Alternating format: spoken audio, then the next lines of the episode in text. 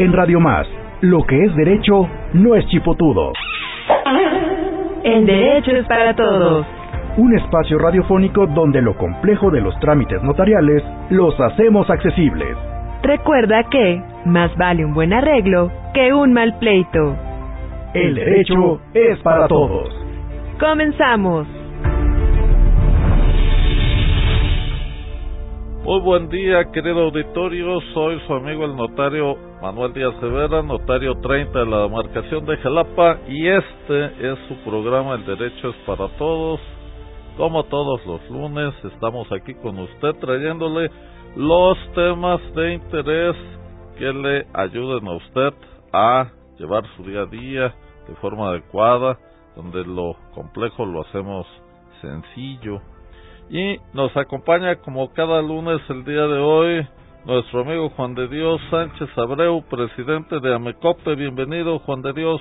Muchas gracias, eh, mi querido notario Manuel Díaz Rivera. Gracias por invitarnos una vez más y seguimos en Amecope, Asociación Mexicana de Comunicadores y Periodistas del Estado de Veracruz. Muy bien, eh, pues estimado auditorio, el día de hoy, Juan de Dios, nos han pedido un tema que ya hemos tratado un poco en este programa, pero hay algunas dudas, eh, bastantes, y entonces preferimos hacer otro programa de temas específicos sobre la donación. Entonces, este es nuestro tema de hoy y básicamente estamos eh, pues tratando de retomar los puntos más sobresalientes de la donación, Recuerde, estimado auditorio, que tenemos un WhatsApp, dudas, preguntas, propuestas, asesoría jurídica 2281 380854. Y tenemos este tema de la donación. Muchas personas llegan a la notaría auditorio Juan de Dios y nos dicen, oye, ¿qué me recomienda? ¿Dono o vendo? Es que no puede ser así. Esto es, yo no le puedo decir a usted qué debe de hacer, más bien usted me tiene que decir qué, qué decir qué quiere hacer para que yo le diga qué forma le damos a lo que usted quiere hacer. Bueno, es que ¿qué sale más barato? Y tampoco es lo que salga más barato, sino exactamente el acto jurídico que usted quiere hacer para que yo le dé la forma y el nombre, lo que usted quiera, porque de hecho no importa ni cómo le llamemos al acto jurídico, lo que importa cuál es el contenido del mismo. Bueno, es que le quiero dar a mi hijo. Ah, bueno. Usted de entrada si le va a dar a su hijo, está bien. Ahora, ¿le va a vender o no va a haber dinero de por medio? Ah, no, no va a haber dinero por medio. Ok, entonces una donación. Y mucha gente piensa que la donación es más barata que la compraventa. Y eso no es cierto. ¿Cómo lo vamos a ver ahorita? Y esa es una de las principales preguntas que nos han hecho. Pues es que siempre nos han dicho que la donación es más barata. Pero técnicamente cuesta lo mismo. Mire usted. Toda transmisión de propiedad implica pagar un impuesto que aquí en Veracruz tiene un nombre incorrecto. Se llama impuesto sobre el traslado de dominio. Pero este impuesto no grava el traslado de dominio, sino la adquisición de bienes inmuebles. Por eso en otras entidades se llama ISAI o ISABI impuestos sobre adquisición de bienes o impuestos sobre adquisición de bienes inmuebles. Es un nombre adecuado de acuerdo al objeto del impuesto. Entonces, aquí en Veracruz, aunque ese es un mismo objeto, se llama impuesto sobre el traslado de dominio. Y ese impuesto se paga igual si es compraventa o donación. Los derechos de registro público se pagan igual la constancia de no adeudo, la certificación de valor catastral, esto es todo lo que se hace alrededor de una compraventa y de una donación, es lo mismo, eh, excepto en los impuestos federales. Ahí hay una diferencia. Que pueden ser mayor o menor dependiendo si es donación o compraventa y dependiendo las circunstancias de esa donación o esa compraventa. Pero ni va a ser siempre más barata la compraventa que la donación, ni viceversa. Depende de las circunstancias. Estamos hablando del impuesto sobre la renta, que ya hemos tratado aquí en varias circunstancias, pero hoy lo vamos a hacer respecto de la donación. En el caso del IVA, cuando se genera el impuesto al valor agregado, ese siempre es igual. Ahí sea donación o compraventa, siempre es igual y no la hace ni más barata ni más cara. Cuando pagamos impuesto al valor agregado en una enajenación de bienes inmuebles, cuando transmitimos construcción no habitacional. Ese es el supuesto. El suelo no causa IVA, sí lo causa la construcción, pero la construcción para casa habitación está exenta. Luego entonces, por exclusión, que si paga IVA toda construcción no habitacional. ¿Sale? Y entonces, ¿cómo qué? Pues bodegas, hoteles, locales comerciales. Y los hoteles, aunque es para habitar, es esporádico, su objeto es comercial y la ley establece específicamente que sí causan IVA. ¿Okay? Está usted escuchando El derecho es para todos. No te quedes con las dudas, porque Para uno que madruga, hay otro que no se duerme. envíanos tus preguntas al WhatsApp 2281 380854. El derecho es para todos. Continuamos.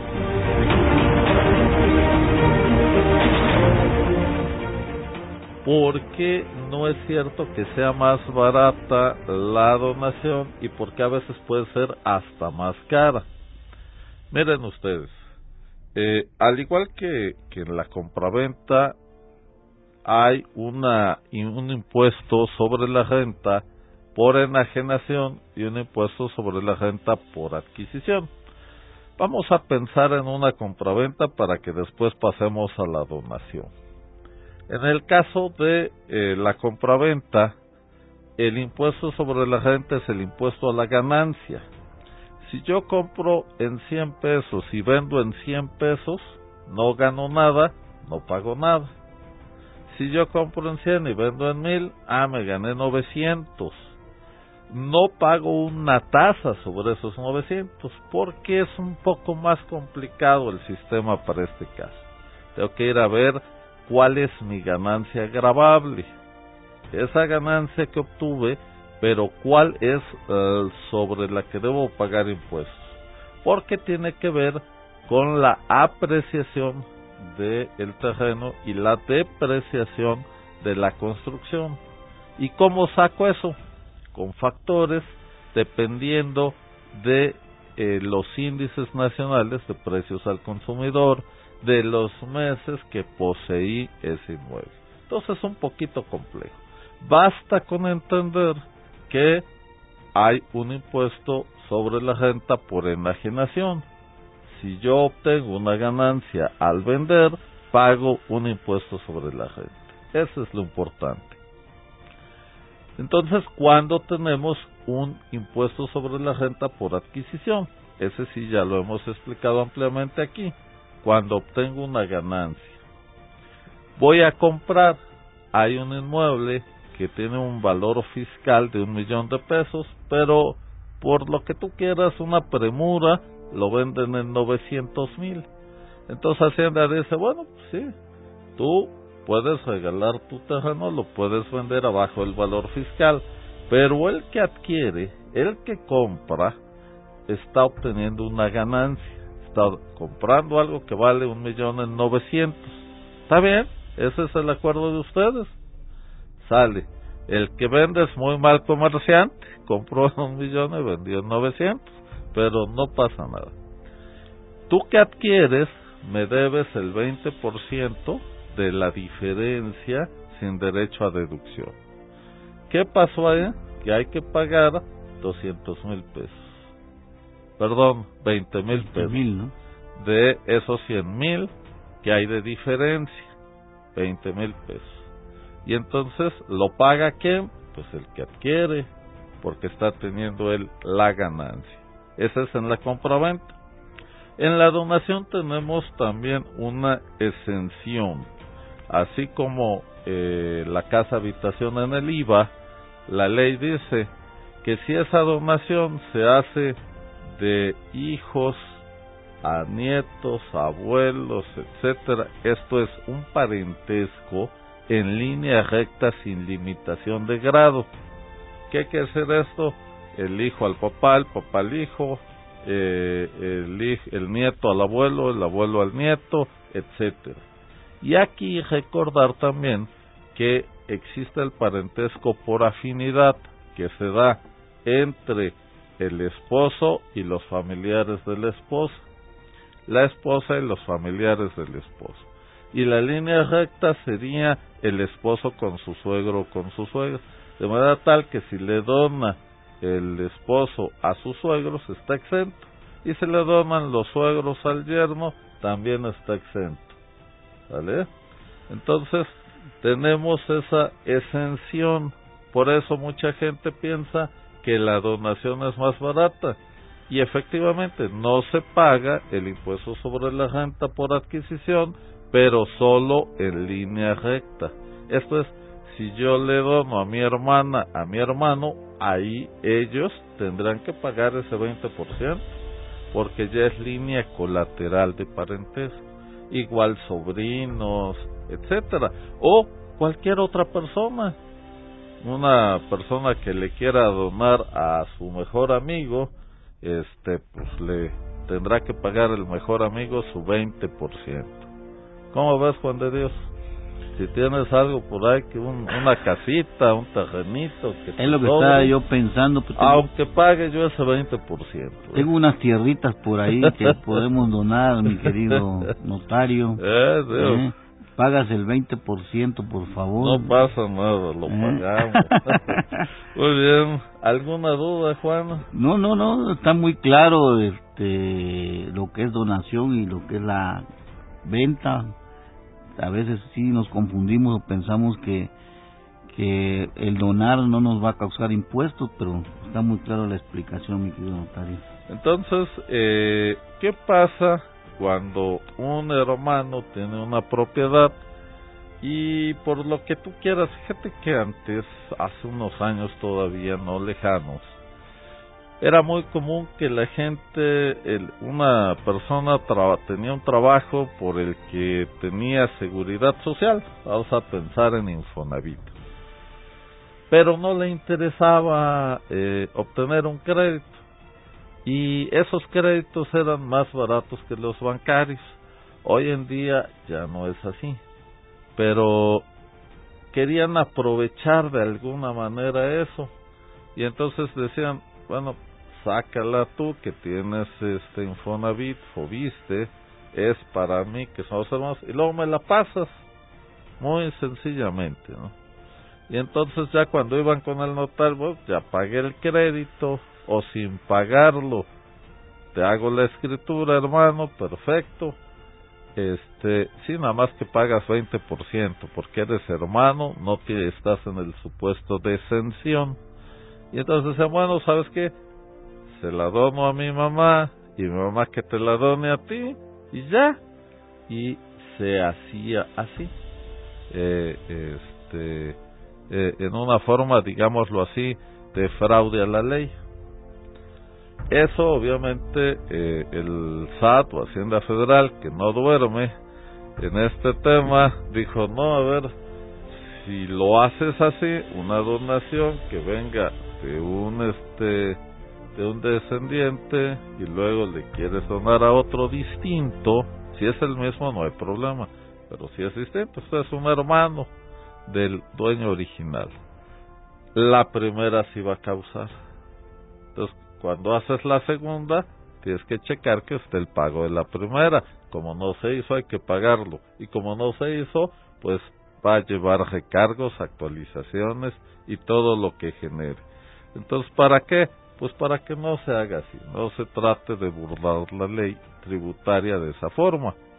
Pero bueno, eso es para, para los que tengan por ahí pendientes sus créditos, que tengan que pasárselos a sus hermanos, decirles de una vez que no es la forma. Tendrán que establecer una donación directa y pagar su 20%. ¿Por qué? Porque esta es otra pregunta también que nos han hecho en nuestro WhatsApp. Está usted escuchando. El derecho es para todos. No te quedes con las dudas, porque Camarón que se duerme, se lo lleva la corriente. envíanos tus preguntas al WhatsApp 2281 380854. El derecho es para todos. Continuamos.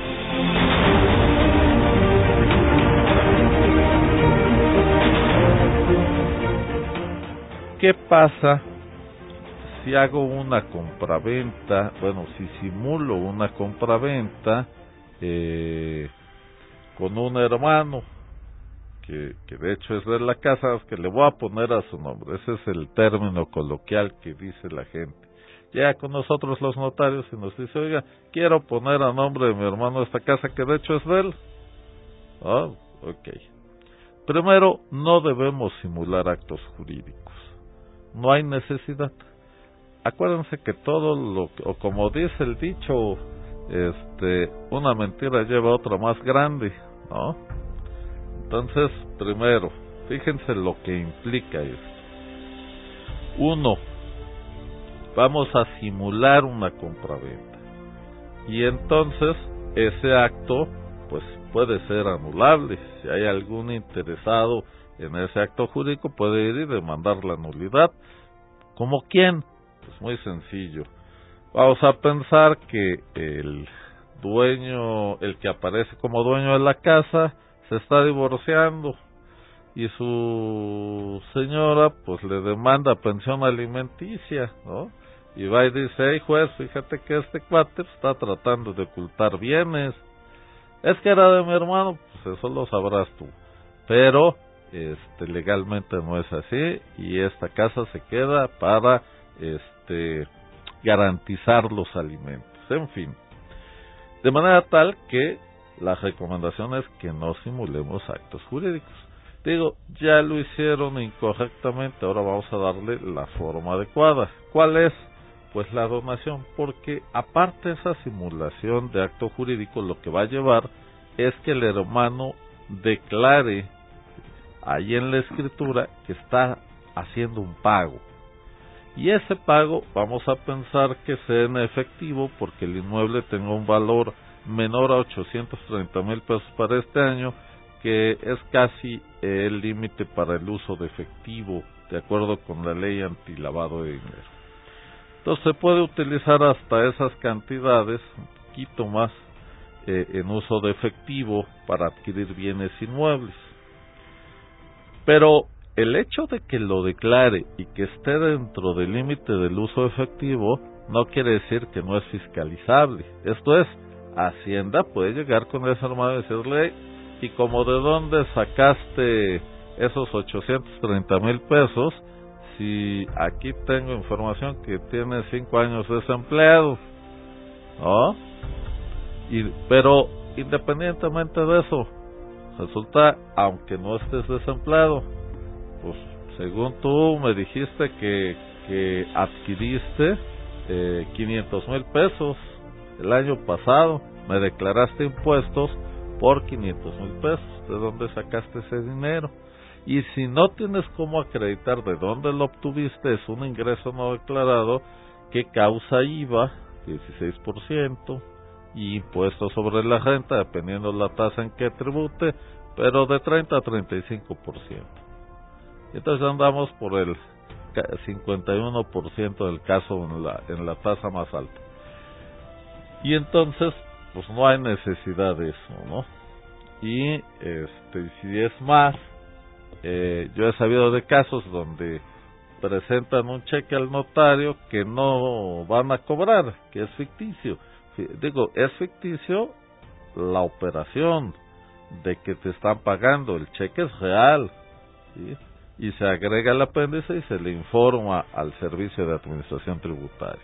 Y el servicio de administración tributaria va a decir, a ver, pues si no cobraste el cheque, ¿no? No, es una forma efectiva de pago porque los títulos de crédito tienen eh, una liberación como si fuera dinero, ¿no? Sí, claro, nada más que estás haciendo una simulación porque nunca lo cobraste. Entonces, ficticio. Y si aparte le sumamos alguna demanda de nulidad, bueno, pues ahí tienes una tormenta perfecta, ¿no? Para meternos en problemas en forma innecesaria. Y me dirán, oye, pero es 20% y si vale 2 millones son 400 mil, pues, pues sí. Sí, porque hicieron algo mal. Y entonces lo malo sale caro. Siempre. Entonces, ¿qué hay que hacer? Pues corregirlo, ¿verdad? Y esa es la forma de hacerlo. Sí, sí, siempre hay que ser honestos como yo lo soy, mi querido notario. Es correcto, mi estimado Juan de Dios. Pero eh, no crean que me río porque no lo sea, me río porque tiene una cara de, de tremendo aquí, mi querido Juan de Dios. Muy bien, pues eh, este es el tema, estimado auditorio. Está usted en su programa El Derecho es para Todos. Yo soy su amigo el notario Manuel Díaz Rivera y estamos hablando de la de la donación que ha tenido muchos eh, muchas preguntas, muchas dudas. Eh, hay hay muchas personas que que no saben qué hacer con sus bienes y ese es el otro punto ese es el otro punto que vamos a tratar eh, regresando de una pausa. Eh, hay muchas personas que dudan entre donar y hacer testamento. Entonces, eso es algo que les vamos a aclarar el día de hoy y eh, vamos a una pausa y regresamos. Recuerden ustedes, este es su programa, El Derecho es para Todos.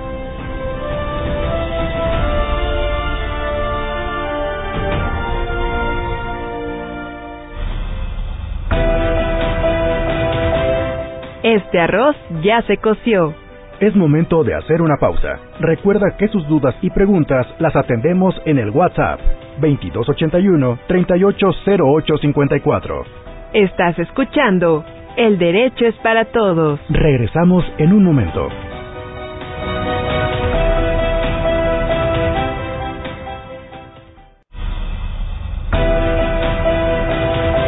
Estamos de vuelta en el derecho es para todos. Envíanos tus dudas y preguntas al WhatsApp 2281 38 54. Todos coludos o todos rabones. El derecho es para todos. Continuamos. Estimado auditorio, estamos eh, regresando a nuestro corte y estamos hablando de la donación. Recuerde usted, este es su programa, El Derecho es para Todos. Soy su amigo, el notario Manuel Díaz Rivera, notario 30 de la demarcación de Jalapa, y estamos hablando de la donación. Antes de irnos al corte, platicábamos que muchas personas eh, tienen duda entre, sobre todo cuando ya son mayores de edad o tienen alguna enfermedad que les preocupa, qué hacer con sus bienes si se los donan a sus hijos, a sus parientes eh, o seres queridos, o si hacen un testamento. Y eso es algo, una decisión importante. Generalmente, en casi todos los casos, cuando me hacen esa pregunta en mi notaría, yo les digo que les recomiendo mejor hacer un testamento, en casi todos los casos. ¿Por qué? Porque efectivamente si donamos la nuda propiedad y nos reservamos el usufructo vitalicio, eh, ya nos desapoderamos del bien, ya no somos dueños, aunque lo usemos y disfrutemos mientras vivamos, porque como dice el dicho, sea que vendamos, que permutemos o donamos, pero a la tumba nada nos llevamos. Entonces todo hay que dejarlo aquí, este Juan de Dios. No, no pienses que te vas a llevar nada, ¿eh? Sí, hay que ir donando poco a poco. No, yo se lo he dicho a mi esposa que todo se lo voy a dejar, mi corazón, mis deudas y todo le voy a dejar a mi esposa. Muy bien, este, pero ¿qué hacer? Miren ustedes. Eh, en la donación ya no somos buenos. Si por alguna cuestión queremos vender, no necesariamente por una necesidad, o sí por una necesidad, como sea, eh, a veces se vende para mejorar, para hacer otra inversión, qué sé yo. Eh, y lamentablemente a veces sí por necesidad. Si nosotros ya donamos, sí podemos vender, pero para vender la propiedad íntegra tenemos que tener también la firma, el consentimiento, pues del que le donamos la nuda propiedad. Y hay veces que quieren y hay veces que ya no. No, pues ya, ya, ya no, no. Y más cuando hay matrimonios subsecuentes de los progenitores, de los padres, no, pues me lo ya, ya quiere hacer esto para quitármelo y ahora dárselo a su nueva pareja. En fin, hay una multitud de circunstancias que hay que tomar en cuenta. En cambio, si ponemos un testamento, como lo hemos dicho aquí, pues podemos cambiarlo las veces que haga falta, modificarlo, etcétera. Salvo que ya tengamos algún compromiso, ah, hay otro tipo de donaciones que ahorita vamos a ver, eh, entonces sí cabe bien la donación. Al final del día yo les hago una recomendación a mis clientes, pero finalmente si ellos me dicen, no, es que lo que yo quiero es donar, pues hacemos el acto jurídico. Eh, pero de preferencia, si usted no tiene un compromiso, una premura y demás, lo mejor es el testamento y no la donación. Pero si esa es su idea o está en uno de los supuestos que vamos a ver ahorita, entonces no es problema, se puede hacer perfectamente esa donación. Ahora bien, hay dos circunstancias muy importantes en la donación. Primero, debe ser aceptada en vida del donante. Esto es, si yo dono a alguien, puedo hacerlo de forma eh, unilateral, perdón, de forma ah, eh, individual, o puedo hacerlo en conjunto con el donatario que recibe. Eh, vamos a pensar que no está aquí el donatario, pues yo quiero, voy a hago la donación, pero va a surtir efectos hasta que él acepte y debe hacerlo para que se concrete durante mi vida. Si lo quiere hacer ya una vez fallecido el donante, ya no vale, ¿vale? Eso es lo primero que hay que entender. Y lo normal o lo común es que se hagan el mismo acto jurídico, comparezcan los dos, yo dono y tú aceptas, pero debe ser expresamente. Ahora, esa aceptación de la donación no es tácita como otros casos. Debe ser expresa y debe ser con las mismas formalidades que se hizo la donación. Esto es, si es un inmueble, ante notario público. Segunda cuestión que es muy importante. El donante no puede donar la totalidad de sus bienes por disposición de la ley. Si lo hace, se puede eh, anular esa donación. ¿Cuál es el porcentaje que puedes donar? No hay porcentaje. Fíjate que lo que el Código Civil dice es que debes dejarte bienes suficientes para subsistir según tus circunstancias. Ah, Entonces es totalmente subjetivo. ¿Qué hace la gente? Pues va y lo declara y que sí me estoy dejando bienes suficientes no tiene, digamos, que acreditarlo. Recordar que los notarios no somos jueces, no valoramos pruebas, no, no recibimos pruebas, etcétera. Entonces, esta, el, el donante va y me lo declara bajo protesta de ser verdad que sí tengo bienes suficientes para subsistir según mis circunstancias, de acuerdo a lo que dice el código. Pero si no es así, un interesado la señora con los niños que le demanda este la, los alimentos tendrá que acudir a un juicio, acreditar que no hay más bienes y que se está deshaciendo de ellos para evitar cumplir con su compromiso y entonces, bueno, promover la nulidad.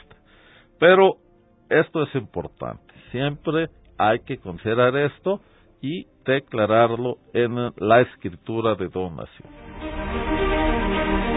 Está usted escuchando El derecho es para todos.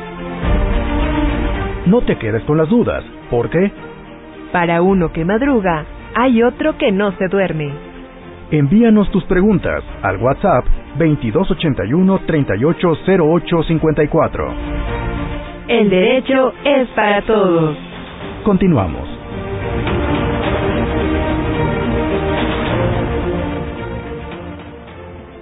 Oye, notario, a ver, mm, mm, tengo una duda ahí. Eh, entonces, si alguien me dona a mí, pero yo no estoy aquí presente, estoy vivo en otro lugar, y la persona va ante un notario y dice, yo le quiero donar a Juan de Dios esto, y yo durante ese tiempo no, no me presento, no acepto o no he, no he cerrado la, la donación, y por X o por Y esta persona fallece y yo nunca eh, cerré el, trato o el compromiso, ya no me dan la donación, ¿verdad? Porque ya no, ya, no. Tal vez lo heredes, tal vez otra cosa, pero ya no como donación. Ya no como donación, ¿no? Así es. Y hay un algo importante ahorita que comentaste esto. Tiene que ser ante un notario. Esa, vamos a pensar que estás en Tijuana. Entonces tienes que ir con un notario allá y tu donante está aquí en Jalapa. Entonces tienes que ir ante cualquier notario, no tiene que ser el mismo. Un notario allá en oiga, notario, me donaron esto y no he aceptado, quiero aceptarlo ante usted. Ah, eso es importante también porque a veces es la justificación de que no puedo llegar, que no puedo ir. Que Correcto, pero vamos a pensar que vives en San Diego. Eso iba a decirte, si estoy en el extranjero, ¿qué pasa? no puedes ir con el cónsul, porque el cónsul tiene limitados los actos jurídicos que puede hacer. Ah, ¿Qué puede hacer el cónsul eh, mexicano en el extranjero?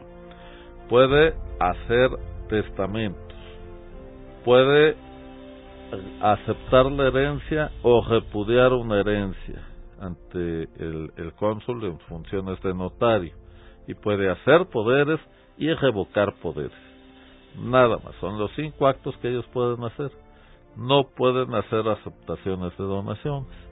Estamos apenas firmando un convenio del Colegio Nacional del Notario Mexicano con la Secretaría de Relaciones Exteriores para poder ampliar este catálogo o incluso poder ir a dar asesoría de parte del Colegio Nacional a las sedes diplomáticas del país fuera de, México, sobre todo en Estados Unidos que es donde está la mayor cantidad de paisanos. Y la mayoría ilegales, este, por lo que no pueden acudir a el notary public y después apostillar sus documentos en la Secretaría de Estado allá, sino que tienen que acudir forzosamente para un trámite de estos ante el cónsul mexicano. Entonces, ese es el, el problema. ¿Sale? Tiene siempre que ser ante notario. Claro. Muy bien, y este les decía yo que hay tres tipos de donación la donación pura, la donación condicional y la donación onerosa, que podría eh, sentirse, eh, entenderse como una contradicción, pero no lo es. Ahorita lo vamos a platicar. En la donación pura yo doy algo sin ninguna contraprestación, sin exigir nada a cambio. Ahora sí que es una expresión de amor puro, ¿sale? No pedir nada a cambio. En la segunda, en la condicional, pues, sabes que este hijo te voy a donar todas mis empresas, mis bienes y todo, pero te voy a poner una condición. Le vas a dar a tu mamá una pensión vitalicia de tanto dinero al mes. Entonces es una donación, pero hay una condición. Entonces eh, eso es importante. Y hay que determinar si esa condición es suspensiva o resolutoria. Eh, esto es, en este caso, debe de ser resolutoria para que sea efectiva.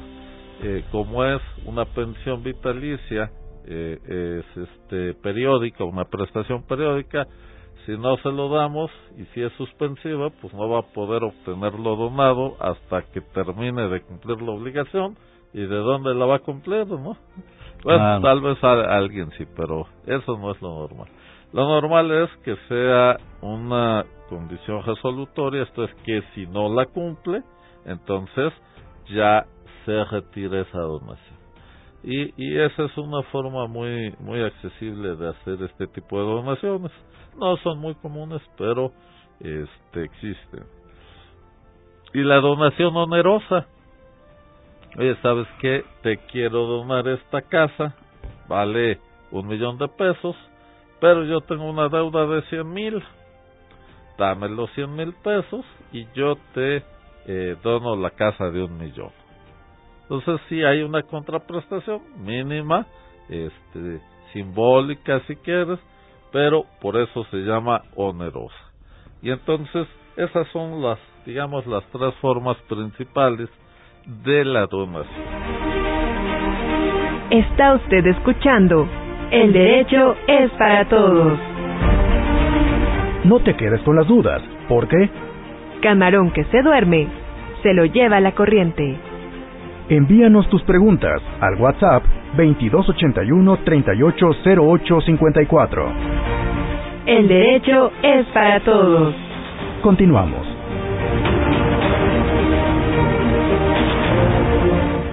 Antes de entrar a, a otros temas fiscales y demás, también nos han preguntado si la gestión de negocios es una donación. Ya alguna vez explicamos esta figura aquí, pero para recordárselo a la persona que nos preguntó. La gestión de negocios es básicamente una figura civil de ayuda. Esto es, eh, vamos a pensar que el tu vecino Juan se va de vacaciones, oye, me voy un mes, ay, le échale un ojito a mi casa. Y entonces al día siguiente hay una tormenta, se cae un árbol y le tira la barda. ¿Y qué pasa si dejas eso así? Pues alguien se va a meter y tal vez sustraiga algo.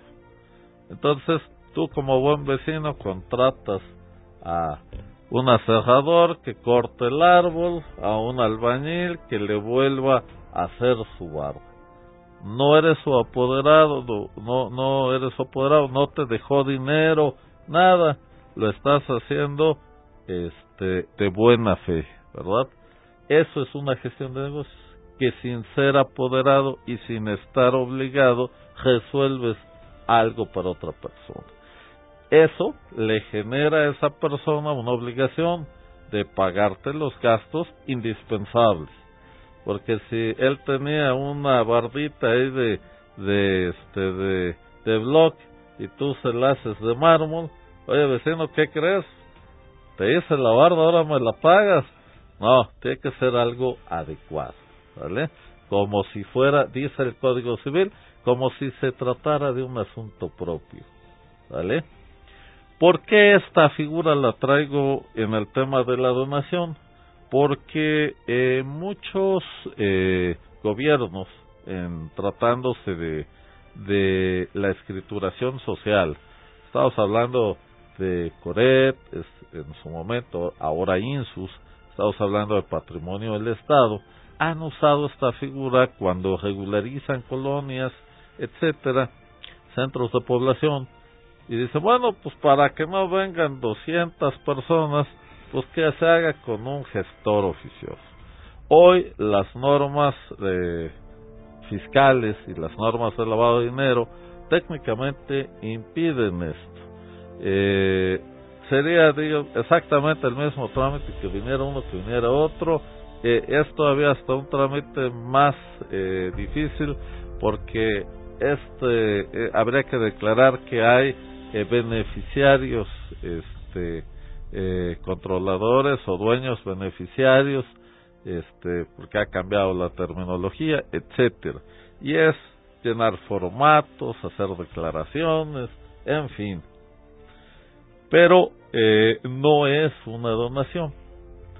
Esto es, era muy común cuando una persona podía comprar un inmueble que llegara con nosotros y nos dijera, póngalo a nombre de mi hijo.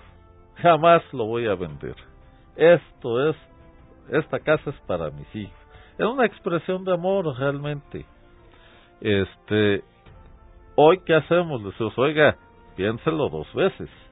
Si usted después quiere vender, quiere hacer algo y su hijo es menor de edad, va a tener que acudir a un juez a solicitar una autorización de bienes propiedad de menores y hay que acreditar por qué, cuáles son los requerimientos que tiene el menor, hay que pagar avalúos para no vender abajo del valor de avalúo, etcétera, etcétera, etcétera. ¿no? Pero este papá que viene a comprar para el menor no está haciendo una donación, realmente le está donando dinero. Hay una donación dineraria implícita, ¿vale? Y eso es lo que hay que entender, que hoy también eso tiene sus implicaciones. Y es como si el menor tuviera un ingreso no declarado. Entonces hay que hacer otro instrumento jurídico que es la donación dineraria. Entonces todo eso se complica más. ¿Cuál es la recomendación? Señor, si usted tiene dinero para comprarle un inmueble a su menor, a hijo, pues póngalo a nombre de usted y haga su testamento y si usted falta, este, ese hijo hereda ese inmueble. Y este, si usted lo quiere vender, eh, etcétera, pues lo vende sin ningún problema.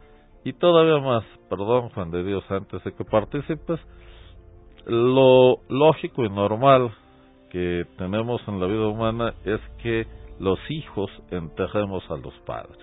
Pero hay casos que no es así, lamentablemente. Y si eso sucede, pues ya no necesariamente hereda el padre, sobre todo cuando el hijo está eh, casado o aunque sea por separación de bienes, porque la esposa puede heredar o el esposo puede heredar eh, aún casados por separación de bienes. Hay unas circunstancias ahí, pero también pudiera ser que solamente tenga una relación de concubinato y el, la concubina o el concubinario también puede tener derecho a heredar. Entonces, la recomendación siempre general, salvo casos específicos, es, pues si usted tiene dinero para comprarle un inmueble a su hijo, póngalo a nombre de usted y haga un testamento donde señale que ese inmueble es para su hijo. Está usted escuchando El derecho es para todos.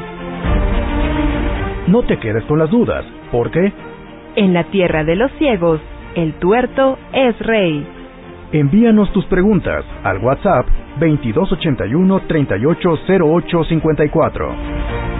El derecho es para todos. Continuamos. Adelante, Juan. No, es que en verdad, notario, te felicito porque eh, nos aclaras muchas dudas.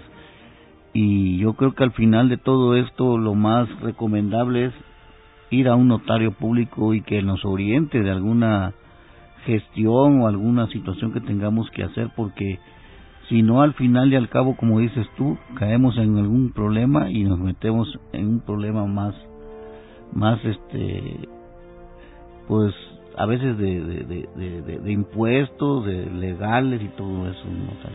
Muchas gracias. Este, hay otros tipos de donaciones eh, que eh, también nos han preguntado aquí. Eh, me preguntaron, por ejemplo, sobre las donatarias autorizadas que no es básicamente donación de inmuebles, sino se refiere más que nada a asociaciones civiles o fundaciones con una autorización especial por el SAT, el Servicio de Administración Tributaria, eh, que se dedican al altruismo, a trabajar en pro de la gente necesitada y les dan esta autorización. No es fácil, hay que cumplir muchos requisitos, pero es más fácil obtenerla que conservarla para conservar esta autorización hay que estar rendiendo muchísimos informes muy detallados. Y de lo que se trata es que estas asociaciones pueden percibir donaciones de contribuyentes, expedirles un recibo con esa autorización y ese recibo le sirve a estos donantes para acreditar impuestos, sobre todo impuestos sobre la renta, o más bien solo impuestos sobre la renta, y es una forma, digamos, de promover las actividades altruistas. Este, entonces, bueno, este es un tema así muy sencillo, no tiene que ver mucho con la donación de inmuebles. Es como el tipo, el programa ese que pasan todos los años, el Teletón, ¿no? que uno va a donar a veces y si requiere alguno una cosa de, impuestos, ellos te, tienen un, un, un recibo deducible Exactamente, pero hay muchas, ¿eh? Sí, sí, muchas, De hecho, hay un padrón. Si usted quiere donar así, tiene que ir recoger al padrón que está en el portal del SAT. Y también depende de, que, a qué se dedique esa asociación, ¿no? Hay muchas asociaciones que son diferentes. Si te interesa, por ejemplo, colaborar en la lucha contra el cáncer, hay unas específicas de eso. Pero sí es importante que chequen el, el padrón de, de donatarias autorizadas para que no caigan en, este, en algún fraude. Claro que, los traten de engañar. En fin, este, tenemos donación de órganos, que ese es el tema de, de este, ley de salud. Este, hace falta muchísimos órganos. Este país tiene muchos problemas, sobre todo en temas de riñón. Hay una gran deficiencia de riñones. Este, y eso es en base a la ley general de salud. Ah, se puede poner en el testamento, es que no sería muy factible por el tiempo que tarda en abrirse el testamento. Hay un registro en la Secretaría de Salud y lo podemos también hacer en un instrumento este que se llama voluntad anticipada que ya comentamos aquí y que vamos a tener también una jornada del Colegio Nacional del Notario Mexicano para promover este tipo de instrumentos, pero ya lo trataremos este, y lo ampliaremos más adelante. Y las donaciones antenupciales, que esos son en razón de futuros matrimonios, que ya prácticamente está en desuso, ¿verdad? A veces los anillos de compromiso pues es una donación antenupcial y a veces son más caros que una casa para los que pueden hacerlo, pero bueno, este ya depende de cada quien. Lo importante de esto es que se ponga que es cuál es el motivo. Acuérdense ustedes que siempre les he dicho declarar en sus instrumentos públicos el motivo determinante de la voluntad de las partes es siempre muy importante para que si no se da ese ese fin pues se pueda anular ese ese acto jurídico, donación, compraventa o lo que sea.